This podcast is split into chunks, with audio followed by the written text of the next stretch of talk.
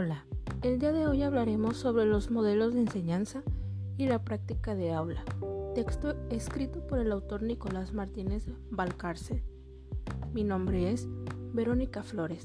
Sean todos bienvenidos y disfruten de esta experiencia auditiva. ¿Qué son los modelos de enseñanza? Los modelos de enseñanza son una actividad generalizada pues todos los días los docentes de todos los niveles educativos abordan sus procesos de enseñanza-aprendizaje desde ciertos modelos. Dichos modelos están más o menos articulados y se fundamentan en teorizaciones que permiten a los profesores con mayor o menor éxito ejercer su profesión. Se calcula que al año impartimos entre 300 y 900 sesiones de clase, y sin lugar a dudas, detrás de ellas se pretende estimular a los alumnos resolver los problemas que se plantean, proponer actividades y evaluar los resultados.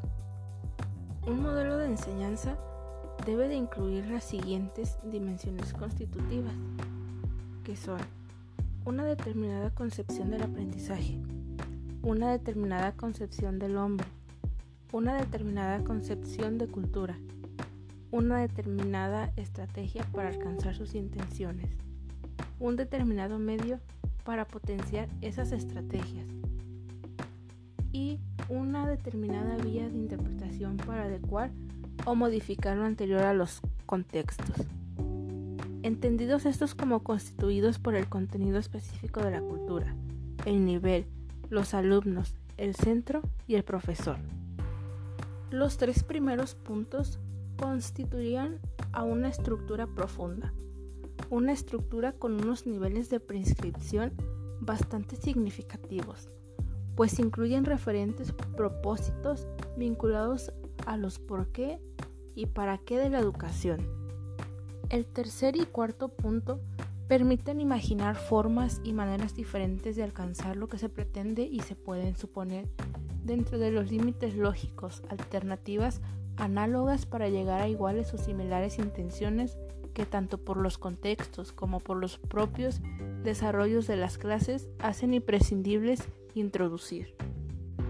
El último es muy significativo, pues constituye la adaptabilidad del modelo, la necesaria retraducción que se debe de seguir si se trata de primaria, de universidad, de la lengua, la música, de un centro urbano, de un centro rural, de alumnos motivados, alumnos totalmente desmotivados, profesores con mayor o menor dedicación a su profesión, incluso si se trata de aulas homogéneas o heterogéneas.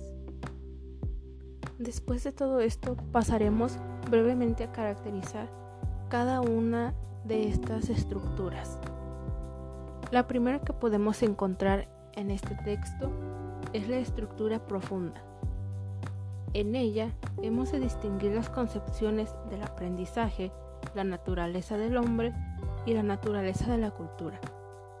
Las concepciones del aprendizaje se toman partiendo de la base de que los procesos que se generan en las aulas no pueden ser entendidos hoy como meras transferencias de la información de unos textos a las cabezas del alumnado, sino más bien como construcciones de las mismas. En esta concepción distinguiremos otras tres grandes concepciones que se encuentran dentro de. En primer lugar tenemos la constructivista cognitiva. Aquí mantiene pues que los alumnos son creadores y constructores de sus propios conocimientos y destrezas. Esta consideración supone interrogarse acerca de cómo llegan a construir esos conocimientos y destrezas. De acuerdo con esta interpretación, la principal preocupación se basa y se centra en cómo se produce la construcción del conocimiento en el alumnado. Después tenemos la perspectiva sociocultural y centrada en la comunidad. Aquí el aprendizaje y el razonamiento son procesos sociales que ocurren en contextos sociales y entre los individuos que los integran. más que en cada uno de ellos mismos como elementos aislados. Para ellos es más importante que se tenga en cuenta el papel que las relaciones sociales, la comunidad y la cultura representan en la cognición y el aprendizaje. Pues el conocimiento no se almacena en la memoria como representaciones mentales. En tercer lugar, tenemos la perspectiva centrada en el lenguaje. Esta está referida a aquellas categorías de estudios centradas en la lingüística y la sociolingüística. En esta se mantiene que el lenguaje en los procesos de enseñanza-aprendizaje es a la vez el contenido, el medio del aprendizaje y el razonamiento. Esta tendencia distingue tres tipos diferentes de teorías sobre el proceso que se produce en el aula y que se centra en el lenguaje. La primera es estudiar cómo se negocian los conocimientos y las oportunidades de aprendizaje. La segunda está más relacionada con el punto de vista sociocultural y considera que el lenguaje consiste en una serie de géneros o discursos que encarnan a los conceptos, las formas de razonar, actuar y valorar, que definen las diferentes áreas curriculares. La tercera perspectiva está centrada en un género lingüístico específico. Tiene una importancia capital en la cognición. El género narrativo para estas investigaciones es la estructura organizativa primaria sobre la que se descansa nuestra forma de procesar, llegar a entender y recordar la experiencia. Ahora bien, hablemos de la concepción del hombre. Aquí, las acciones que se llevan a cabo en los procesos de enseñanza, aprendizaje, están inspiradas en determinadas concepciones de la cultura del hombre y del tipo de cualidades que el aprendiz ha de alcanzar. En este sentido, nuestras prácticas educativas dirigen explícita o implícitamente sus intenciones, sus metas o sus objetivos hacia el desarrollo de un alumnado al que le hace progresar en el desarrollo de la condición humana, la necesidad de enseñarle a vivir, saber enfrentarse y convivir con la incertidumbre, el aprendizaje ciudadano y el conocimiento de su cultura. Por otro lado, encontramos la naturaleza de la cultura.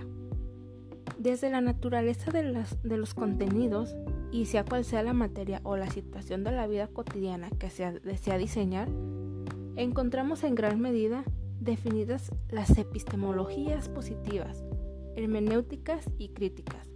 Desde cada una de ellas, sin duda se articula tanto el discurso de la materia como su propia estructuración de cultura y la función que pueda tener en los procesos de formación de los aprendices. La convicción que se está presentando un contenido para que, para que sea asequible a un aprendiz es decir, no es un debate disciplinar entre especialistas, sino que partiendo de esa bondad de la cultura que se va a presentar, hay que pensarla que se debe ser comprometida y analizada por aún no expertos profesionales. Los contenidos que presentan los profesores han de estar configurados no solamente desde ese mundo cultural, sino también han de contener el modo, la manera en la que el alumno se apropia del conocimiento.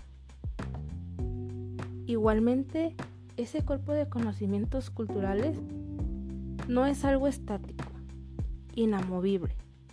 Es algo que se construye a lo largo de la historia, que evoluciona, que encuentra periodos álidos y otros más oscuros, que es provisional, antiguo y difícil de comprender en muchos casos. Ahora bien, hablemos un poco sobre la estructura visible. El término estrategia actualmente es de uso común, y así se habla de estrategias políticas, financieras, comerciales, etc. Y es que una estrategia es eso, el camino para llegar a. En el ámbito didáctico se recurre a la definición de Rodríguez,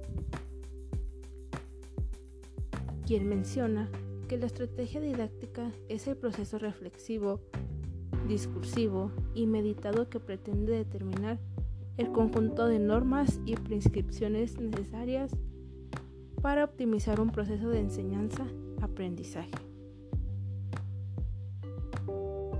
Author, Joyce, Francis McQuarrie la definen como el proceso de transformación de la estructura profunda en la estructura visible a través de un marco de interpretación en el que se clarifiquen, concreten y definan el ámbito académico como secuencias de acción, posibilidades de alternativas a las mismas posibilidades de diferenciación de niveles de dominio, tipo y localización del control de las secuencias de acción, formas de iniciar, mantener y controlar la atención del alumno, tipos de indicaciones para la realización de las tareas, medios de control de la actividad y dominio de la misma como más significativas. También el ámbito procedimental, que son las estructuras, reglas y los procesos que gobiernan la participación, acceso a la información y naturaleza de la, intervención. Y el ámbito personal, que hace referencia al desarrollo. Hablemos también un poco acerca del marco de interpretación, pues es habitual destacar la necesidad de abordar el significado del aprendizaje en los procesos de enseñanza y su influencia en los mismos. Igualmente, se pone énfasis en la problemática que actualmente existe entre la enseñanza, en una perspectiva general y abstracta, y la concreción de la misma cuando se trata de los procesos de aula que ineludiblemente están condicionados por los contenidos culturales ambientales, etc.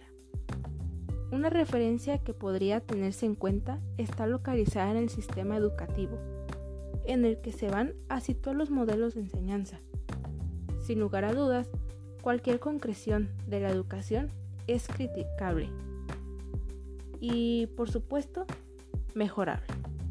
Pero cuando nos referimos a contextos democráticos en los que se han debatido y aprobado estructuras de formación para el conjunto de la sociedad y además existen los cauces pertinentes para revisarlas, hemos de pensar razonablemente que los docentes han de asumir ese marco y dentro de los márgenes de libertad que existe, colaboran en su puesta en práctica.